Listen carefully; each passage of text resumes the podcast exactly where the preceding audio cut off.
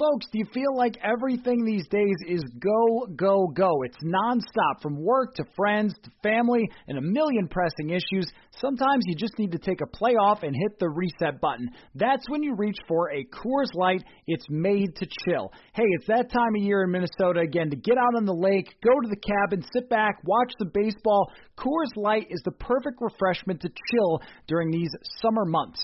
There's only one beer out there that's made to chill. The mountains on the bottle bottles and cans turn blue when your beer is cold, and that way you know it's time to chill. Hit that reset button with some mountain cold refreshment. Coors Light is cold lagered, cold filtered, and cold packaged. It's literally made to chill. It's crisp and refreshing as the Colorado Rockies. Coors Light is the one you should choose when you need to unwind, when you want to hit the reset button Reach for the beer that is made to chill. Get Coors Light in the new look delivered straight to your door with Drizzly or Instacart. Coors Brewing Company, Golden, Colorado, and as always, celebrate.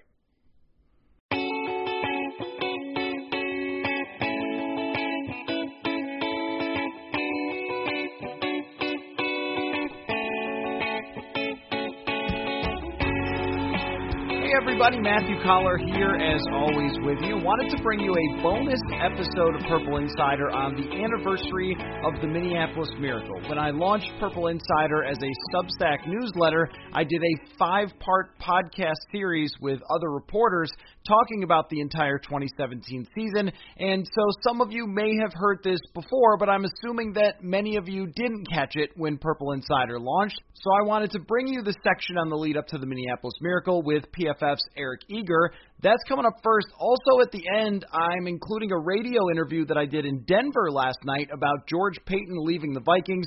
I'll be talking more with the ESPN's Courtney Cronin later in the week about the Vikings assistant general manager leaving, but I figured this would give you a rundown of why he decided to take the job and what it might mean for the Vikings. So thanks as always for the support from everyone, and make sure you go to purpleinsider.substack.com if you want to check out my Future of the Vikings series. I have unlocked that, um, so you can read all of the articles if you want to check it out, and also go to Amazon, check out my book on the 2017 season, Making of a Miracle. All right, enjoy.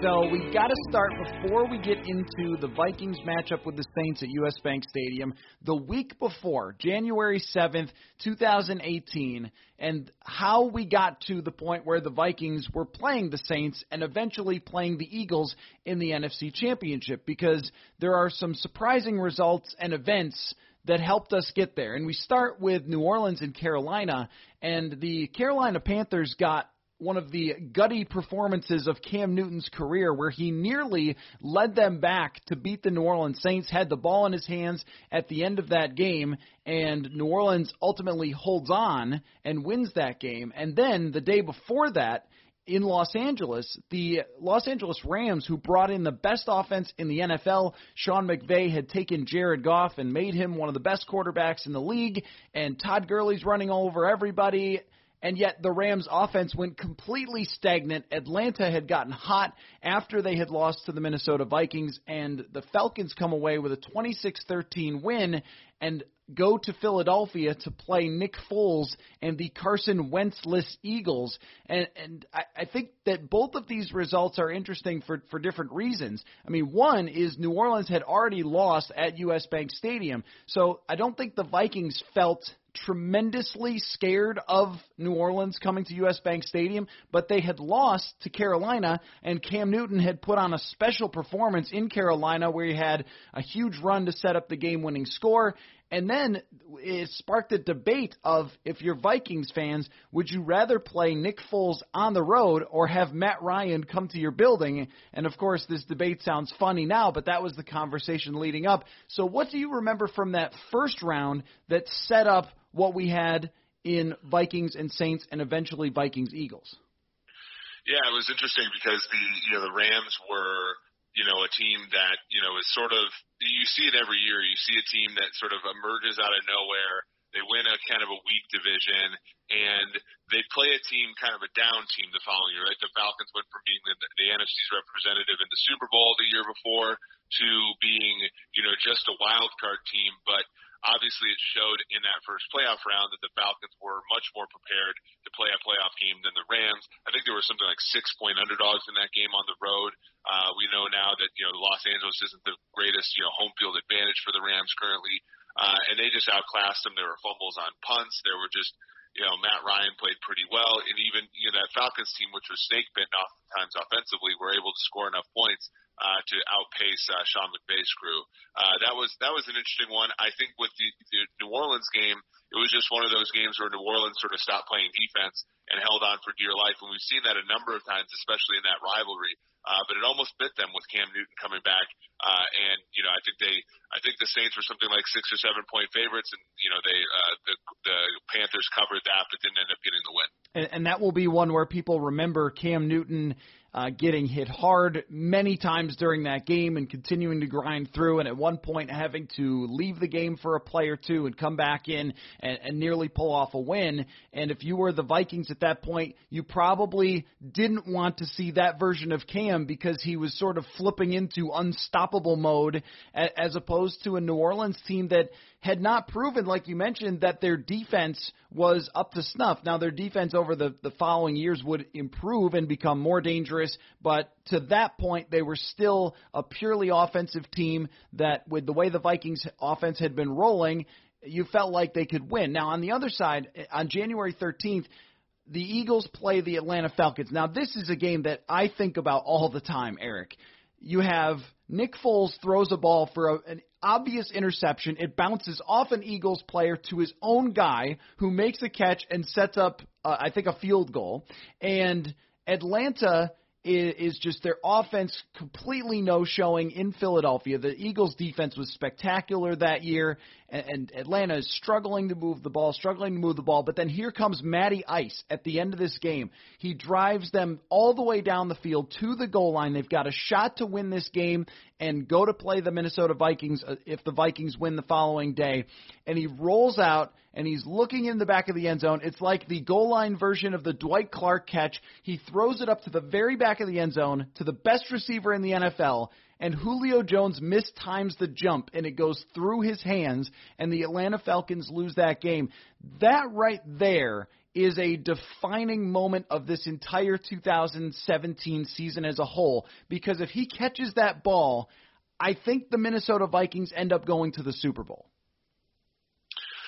Yeah, I mean because the you know the Falcons were a team that the Vikings matched up really well with. Um, sort of I, I I think about that drive a lot too because that Falcons team I thought you know was is such an interesting group because I thought fundamentally they were as good as they were when they made the Super Bowl, but just you know on the field you know they had the most drops in the NFL on third down. Uh, as a percentage of, of catchable balls uh, in 2017, you know Matt Ryan goes from 30 something touchdowns to 20 uh, even on that, but then you know that was the year that Shanahan left, and they they replaced him with. Uh, uh, Sarkisian, and he just didn't have the juice. I mean, they ran a shovel pass to Terron Ward, I believe, on the second down hmm. play of that drive, their third best running back. It just none of that made sense. And ultimately, you know, when you when you cross the street that many times, eventually you get hit by a car. And I think that that was kind of what ended up happening to the Falcons.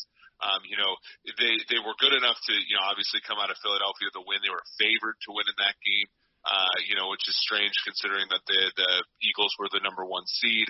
Um, but ultimately, uh, you know, it just wasn't to be for them, despite a really good defensive effort on their part uh, and you know, like like you said, the one last drive that they had. And I will admit to being about as wrong as I have ever been in my entire life about this situation because when the Eagles won that game, my opinion was this is great for the Vikings' chances to go to the Super Bowl because they're facing Nick Foles and not Matt Ryan. And what I didn't properly factor was how difficult it is to go to Philadelphia and how good their defense was, how stacked they were, aside from maybe an outside corner or two. They were a very, very dangerous defense, and especially on grass, on the road, and everything that Doug Pederson was dialing up was working at that point. But my thought was the Atlanta Falcons are just getting their legs here a little bit and getting back to where they were as a Super Bowl team in terms of their offense. And Matt Ryan is not a quarterback that I would want to face in terms of uh, you know playoff game as opposed to Nick Foles, who had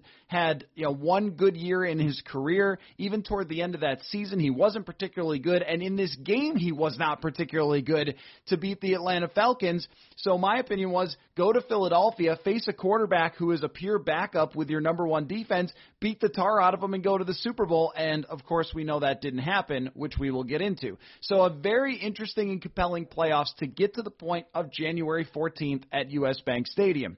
And now, speaking of takes that didn't work out or thoughts at the time that turned out to be very, very different, the Vikings get up 17 to 0 in the Minneapolis Miracle game. And we never really remember this eh, because of just how it ended. But they start off the game and they drive right down and they score a touchdown. Jerick McKinnon a 14-yard run and and they're and they're rolling. And Drew Brees is struggling off the off the bat in this game. And the Vikings defense gets three straight punts and then two interceptions. That's the first five drives by the New Orleans Saints, and then they miss a field goal after that. So you're thinking this is this is it for the Vikings that that they are going into halftime 17 nothing and all they have to do is hold a lead. They had been tremendous at holding leads all year long. There was no reason to think they were going to fall apart. But then the throw that Mike Zimmer had prophesized earlier in the season is that the right word? I think it is. Uh, he had talked about Keenum is too risky. He loves to just throw it up there and hope for his wide receiver to catch it. And he tosses it up, and it is intercepted. That kicks off the comeback by the New Orleans Saints. Tell me what you remember about that game to that point, or what stuck out to you to the point where uh, it starts to turn on that interception by Case Keenum. Well, yeah, I mean, you watch, you know, the all of Vikings history. You know, nothing is ever easy, right? And and the the one the one game that I remember the, in the playoffs that actually was was in 2009 in Favre's first year with the Vikings, where they beat the tar out of the Dallas Cowboys at home. Uh, I think it was like 33-3 or something like that.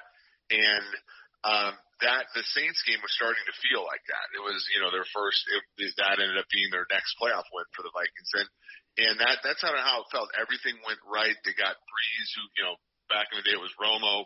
In this case, it was Brees. They had a great quarterback. They had him playing like like crap. He, you know, we talk about how his deep ball isn't good enough anymore. I mean, he tried to throw that ball over Sendejo's head, uh, and and it woefully short uh, on a play like that. So I thought, you know, it was one of those where it's like, well, this seems too good to be true. Uh, you know, it's way too easy for them right now. Uh, and of course, as you said, it only takes one play.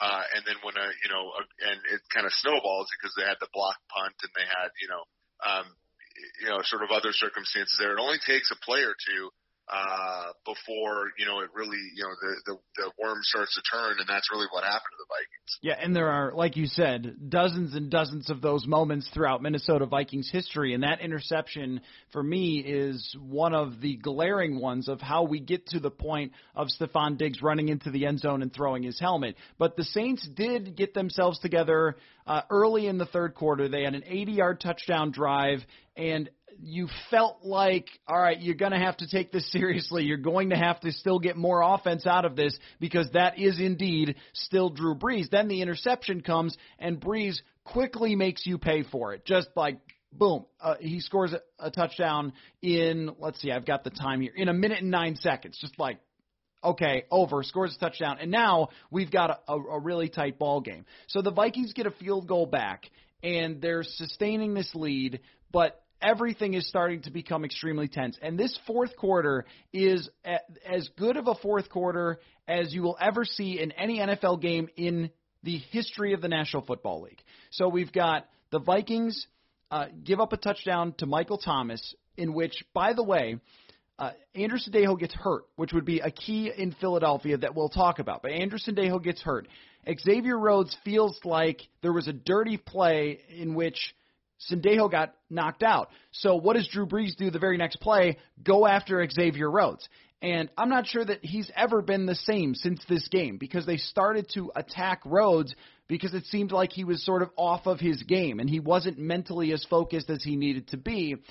And then we've got ourselves a tight ball game all of a sudden, just like that. It's 17-14. The Vikings get a field goal, and then it's 2014. And then we have Uh, let's see. I'll have to find exactly when this was because the, there's a the blocked punt in the middle of this is one of those classic Vikings moments where the the backup long snapper who had come to Minnesota after Kevin McDermott got hurt, Jeff Overbaugh, goes the wrong way trying to block someone. They come in, they block the punt, and it sets up another score for New Orleans. And, and there just couldn't be, Eric, anything more Vikingsy than getting your punt blocked and and uh, let's see. So that would have been yeah, with five minutes left in the fourth quarter, getting your punt blocked, and that led to the go-ahead score by Drew Brees with three minutes left on a throw that is one of the best I've ever seen in my entire life of all the games I've ever covered to Alvin Kamara over Eric Kendricks, and it just like if you're a Vikings fan in the stands, you're going, this this is how we're going to lose because of a blocked punt. Are you kidding me? Right. It was a you know, here we go again sort of situation um, for the for the purple. And what was great, and I think this is why you know we've always said, okay, yeah, I remember talking to you during the course of the season. Okay, when is when is the when is the other shoe going to drop for Keenum? When is, you know when is it over? When do they turn back to Bradford or when do they turn back to Teddy when he's healthy? And to Keenum's credit, he always came back from these things, yep. except for in the NFC title game. Because you look at the following drive after, uh, you know, New Orleans takes the lead, um, and he throws what what has to be one of the, you know, Thielen and Diggs are running wide open all season.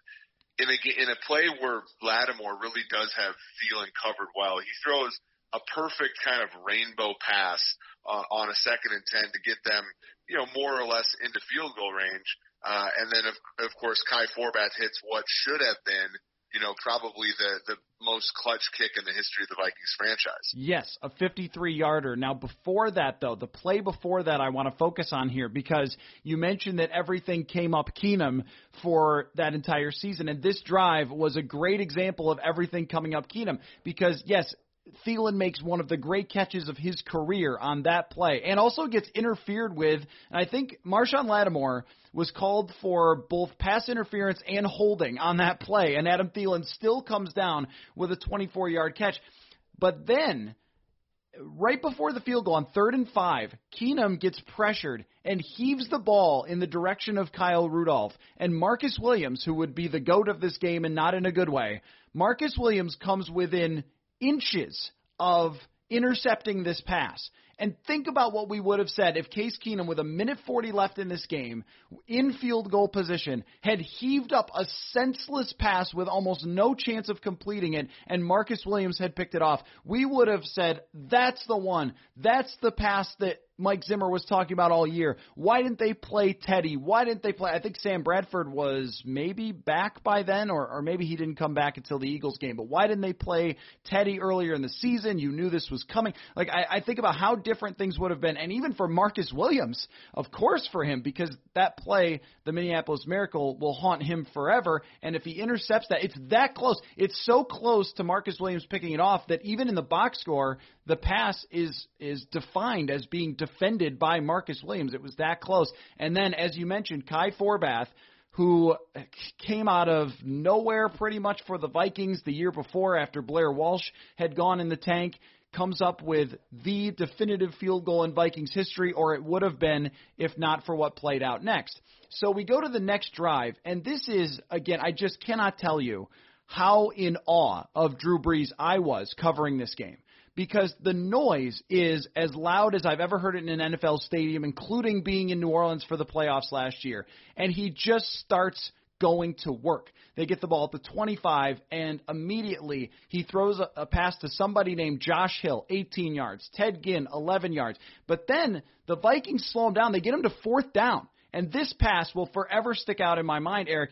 Fourth down, and he hits Willie Snead for 13 yards right in front of Mackensie Alexander, under pressure, pocket collapsing. And this is why you are one of the great quarterbacks in history, because 99% of people fold in this situation. And Brees threw a dime to Willie Snead to set up the potential game winning score. But the problem was, all of a sudden at that point, Sean Payton got nervous.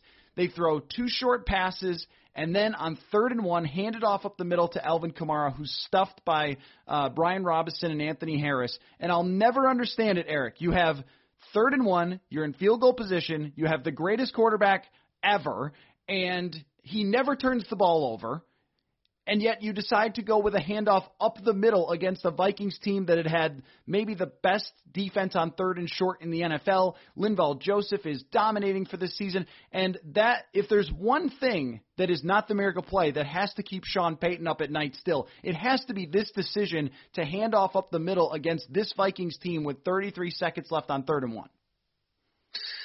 Yeah, absolutely. I think you know when you think about you know, it, things teams pra- must have practiced, right? It's we need to pick up a yard to extend because basically you're just you're burying Minnesota in that sense, and they couldn't, and it was you know execution, but also you know was Kamara really you know you had Ingram was Kamara really the running back you wanted in that spot type of thing. Um, but yeah, it was it was head scratching, and you know from the perspective of somebody you know if you were rooting for the Saints, like probably the you know the kiss of death, given you know all the things that had happened to you during the course of that game. Uh, it kind of you know a field goal is like a participation trophy in some sense, and and I think you know even though you made it, you probably didn't feel great. Uh, you know, sort of about what was upcoming. No, but your chances are still probably very, very high to win the game at that point because the Vikings have 25 seconds left with the ball at the 25, and this is something that I forgot about. Mike Remmers jumps offside. And so now you're back at the 20, and and you're going, all right, what are the odds at the, now? And I started myself in the press box writing Case Keenum leads a miracle drive for the Vikings to win because I thought no one in Vikings land on Twitter or whatever is going to read my article if they lose because they're going to be so mad that the Vikings not only blew a 17 point lead from a comedy of errors with the interception and the block punt, but also the number one defense in the NFL at home gave up a fourth down and 10 pass. That, that would be talked about for the rest of time. And had that not happened, had the miracle not happened, the narrative on Mike Zimmer is probably quite a bit different and I don't think he makes it through the 2018 season with all the strife that went on from that year. I don't think that he makes it through that season because he would have been so criticized for his defense blowing a 17 point lead in this game to Drew Brees at home. So Remmers jumps offside. And then a pass that we all forget about, but a good one, a 19 yard catch by Stefon Diggs that sets up the third timeout by the Vikings, and you've got one last shot at it. And here, here it comes. Just throws it up to Stefon Diggs, and that is the way I would define the entire 2017 run by Case Keenum is throw it up to Diggs, throw it up to Thielen, and see what happens. And I will say this, Eric, there is a lot of value in that mentality, and we really saw it here because there are certain quarterbacks who have played for the Minnesota Vikings recently who might not just heave it up. They might just check it down and see what happens. And instead, 61 yard touchdown Diggs throws the helmet. Caleb Jones, of all people, is the first guy to get to him. He was a practice squad player, grabs him, they maul him in the end zone, and then we waited forever for them to clear the field, do the extra point ceremony, and we go to the locker room and it's madness. Tell me what your feeling was watching the Minneapolis Miracle play. it's it was strange because I was I was actually uh, out of town with some family members who and, and my and my parents and uh and I, I had actually, with my colleague George Chahrouri, we had written up that the uh, that the Saints would cover five points, which which was sort of, and so at that point, you know, you're less of a fan, you're more sort of thinking about uh, wanting to be right about a game, and so you know the sort of me thinking, okay, you know, my parents are still Vikings fans, okay, hopefully they get down and get a field goal. Diggs turns the corner and and goes to score a touchdown, and I'm adding up the points in my head, and I'm thinking, it's exactly five points. and so and so I'm sitting here wondering what they're going to do with the extra point. Are they going to cover the spread? Are they going to push? Uh, and and I'm just thinking to myself. And then one of my best friends that I grew up with, who's a Vikings fan as well, called me, and I'm just thinking like, this never happens to the Minnesota Vikings. Right. Um, so it was it was one of those surreal moments where you're just like, you know, wow, you know, you know, you and I are you work do this professionally, so we're not as big of fans in some sense. But it's like sometimes it's just cool to sort of let your guard down a little bit and be like, wow, that was pretty awesome. in my brain, I remember it sort of slow motion because I like to, on given plays, look at the secondary and see what's going on in the secondary as a play develops. And I recall looking back and saying, why aren't there more people back there? Because th- th- there was only one option on this play, and it was to throw it downfield, and they were playing, I just think, like a regular cover two, and uh, you're saying, well, what's why? Why aren't there more people back there? And as the ball went up, Marcus Williams is coming so fast. I was looking at him. He was coming so fast that it sort of in the moment went through my brain like, boy, he's going to hit him really hard. And then he just launches his body and completely misses. It, I'll never fully understand either one of those things. I'll never understand why there weren't more people deep. I think maybe they were afraid of the field goal because Kai Forbath had just hit a 53 yarder, so they were afraid of catching a ball, getting a little yards after catch, getting out of bounds, and having a game winning field goal. So they wanted to make sure that their coverage was a little tighter, but it eventually cost them. And then I go into the locker room, Eric, and I've never seen anything like this, and I'll never see anything like it again. Just tears everywhere. Guys couldn't talk. They couldn't explain what just happened. I remember trying to ask several players about the third down and one stop because of how important it was, and they didn't remember that it happened.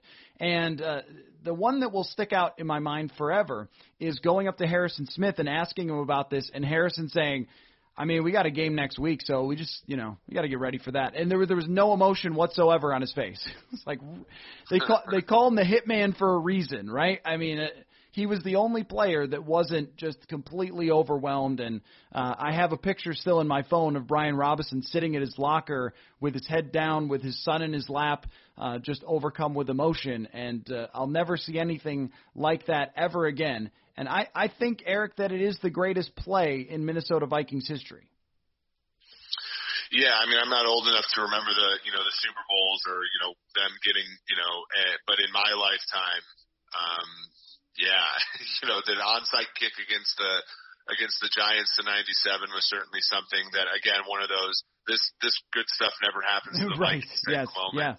Um, but uh, you know, I mean, I, I think um, you know there were there was always these plays where you think, okay, if they, if this would have resulted in a win, you could put that. I mean, Matthew Hatchette had a touchdown against the Falcons that probably that almost put the game away, and then of course they they came back and lost that game. Um, but as far as plays that won them games. I mean, the Kyle Rudolph catch in the, this past season against New Orleans uh, in overtime, that might be, you know, in, a, in the top 10, but nothing I think will top Stefon Diggs uh, you know, touchdown and, and the, the grabbing, you know, victory from the hands of defeat because they were behind before the play and they ended up winning as a result, unlike a lot of those other plays. Want to remind you about our friends at Soda Stick. If you use the promo code Purple Insider, you can get free shipping at SotaStick.com to get your original Minnesota sports inspired goods.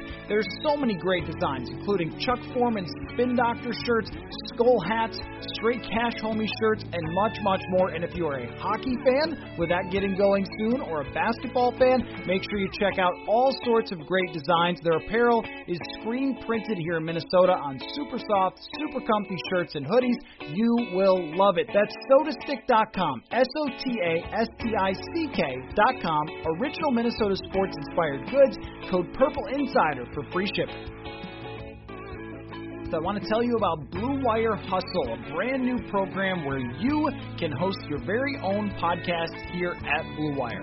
Hustle was created to give everyone the opportunity to take your podcast to the next level, or if you want to host a podcast and just don't know where to start, Hustle is the perfect place for you.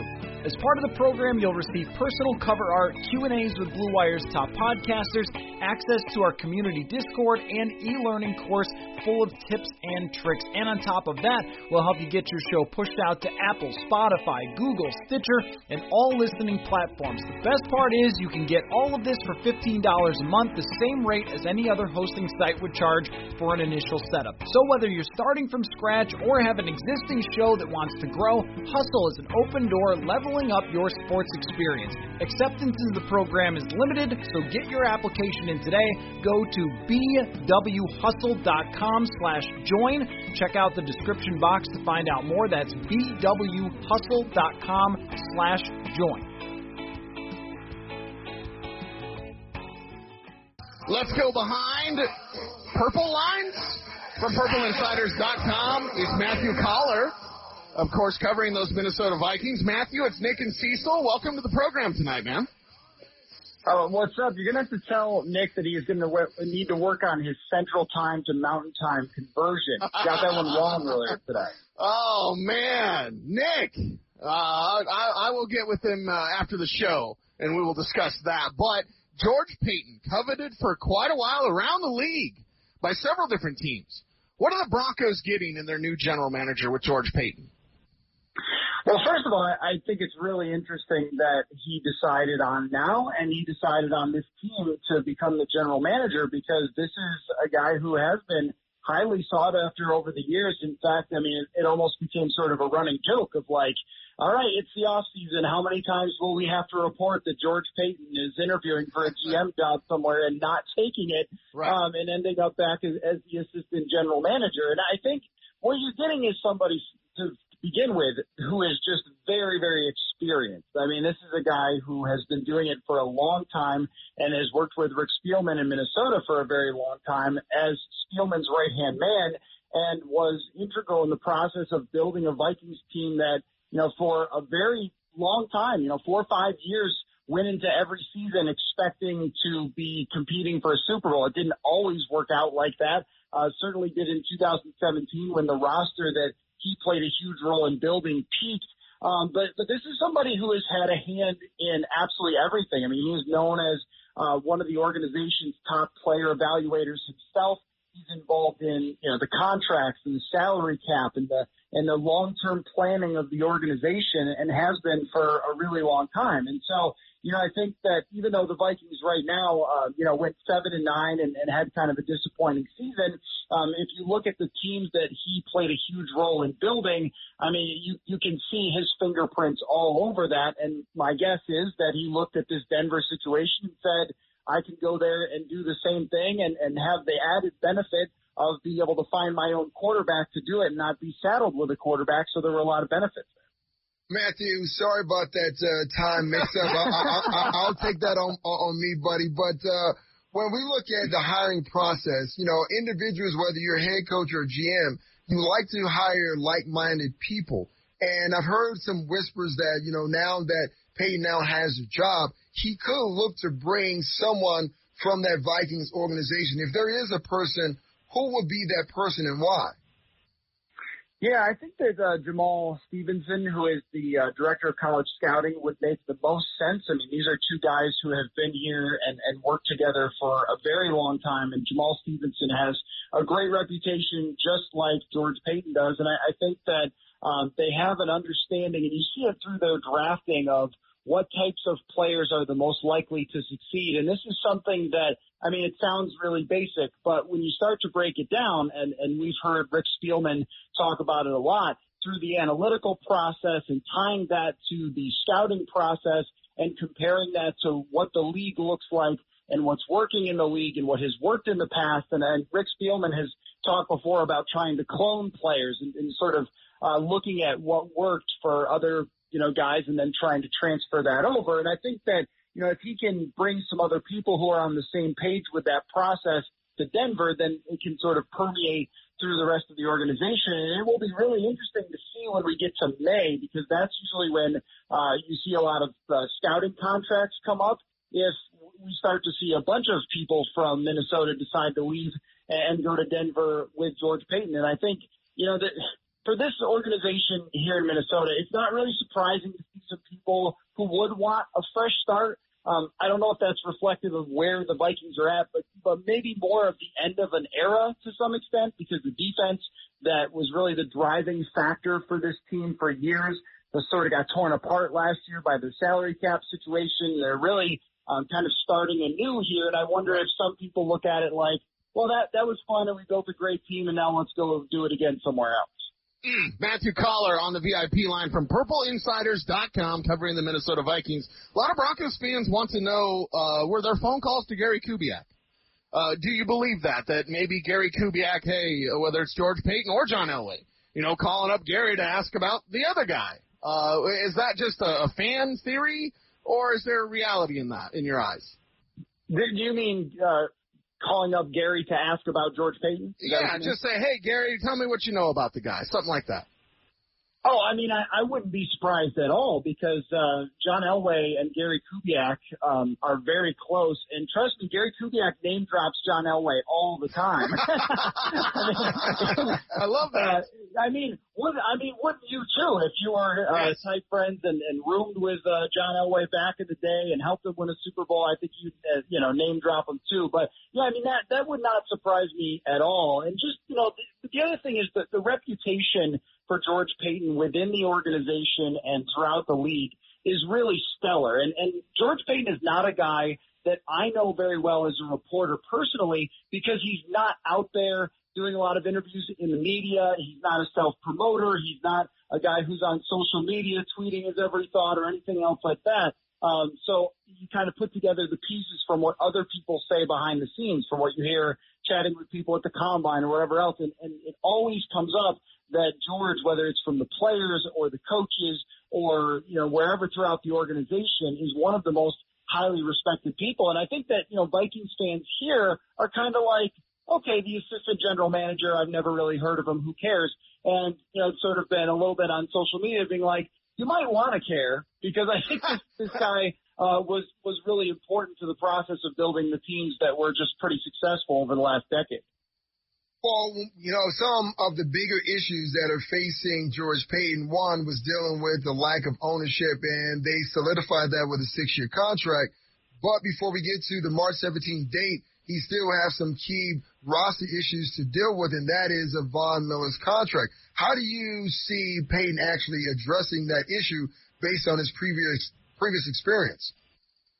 Well, one thing that uh, George is certainly going to have fresh in his mind is just how much pressuring the quarterback matters because this team, uh, in their golden years of defense from 2015 to 2019, where it really drove their success, the two defensive ends were Everson Griffen and Danielle Hunter. And last year, neither of those guys were there. And this Vikings team could not pressure the quarterback at all. And I watched Mike Glennon lead a game time drive against them late in the game because he stood in the pocket and threw the ball all over the place. And I think that what we see now too, and I'm sure that this is not lost on George from last year, is cornerback's job is so hard and safety's job is so hard with these freak wide receivers that the only way to throw off the many good quarterbacks in the NFL and the AFC is to pressure them. And, and even Patrick Mahomes, the worst game that he's played maybe his career was the Super Bowl against San Francisco. And what was the big issue? It was the pressure coming after him. So when you look at, you know, a situation like Von Miller, I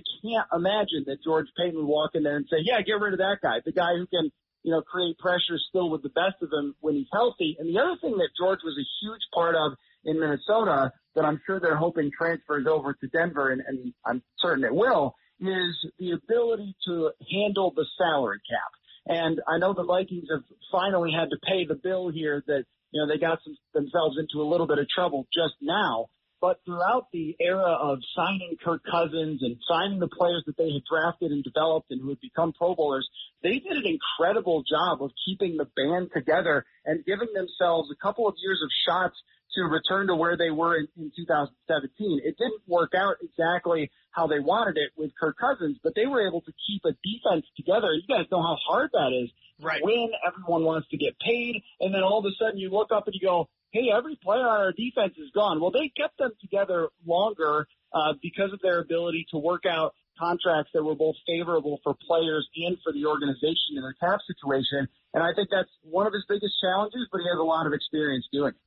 He's Matthew Coller from PurpleInsiders.com. You can follow him on Twitter at Matthew Coller, and if you can't spell it, well, you're probably on Twitter because uh, that's kind of what we get. But Matthew, uh, appreciate your time. My final one, super super quick. Just give me a favorite draft pick. I, I know a lot of people say, you know, and, and George Paton was there when they got Dalvin Cook in a second. Like, well, Dalvin Cook was a first round talent. He had all three issues at Florida State. That's why he fell in the draft. So I, I don't necessarily count Dalvin, although Dalvin's you know the greatest back in the game today. Uh, is there a favorite pick from this Spielman Patton regime, uh, Paton regime that you'd want to uh, highlight? Yeah, I mean, certainly the 2015 draft where they picked four starters and three guys who are Pro Bowlers, but probably the Danielle Hunter pick is the one that he puts up on the mantle because Hunter didn't have that many sacks in college and they saw something special in him and and then he turned into a superstar. So it's probably that. Well, Matt, the Broncos have a lot of pl- holes to plug, and quarterback is definitely one of those issues. If you had to look around the league at maybe a veteran quarterback, who would you say if George Paton wanted to go in that direction? Who should be the guy he goes after? Oh, that's a really interesting question. Um, and you know that that is, I think, honestly, one of the nicest parts of the job. If you're taking a gig, you either want your quarterback to be Aaron Rodgers or, or you want it to be nobody. So you get to be the one who's responsible for bringing him in. And I made the joke to you earlier when we talked that, you know, if he finds you guys a quarterback, they'll put a statue of him right outside of the stadium, right? I mean, because it's been so hard, uh, you know, to maintain one since John Elway and, you know, obviously that, that brief run with, uh, Peyton Manning. But, you know, I think there's so many routes go here because you're in draft position to trade up, but there's also the you know, the weapons are so good at wide receiver right now that you could bring in someone like Matt Ryan to run, you know, Pat Shurmur's play action offense and kind of try to repeat what they did a few years ago with Kyle Shanahan and some of that sort of stuff. Um, or, you know, look at a Carson Wentz and try to make it a reclamation project. I mean, there are so many options for that position. Obviously, it's, his, it's the decision that will define him as a general manager, but he's got to love the amount of options that he has there. Matthew Coller, PurpleInsiders.com, covering the Minnesota Vikings and here on our VIP line. Matthew, we appreciate you. Thank you very much. And I'll work on Nick in the uh, clock management. He's like Vic Fangio, right? He's clock management issues. Wow. oh, good. You know, uh, George George Paton will be used to seeing some clock management mistakes if Vic is still having that problem. He's used to that here. So thanks, thanks for having me, guys. There he has it. There's uh, Matthew Coller, ladies and gentlemen, on a VIP line. Uh, tell him the truth, Nick. Yeah, definitely uh, telling the truth.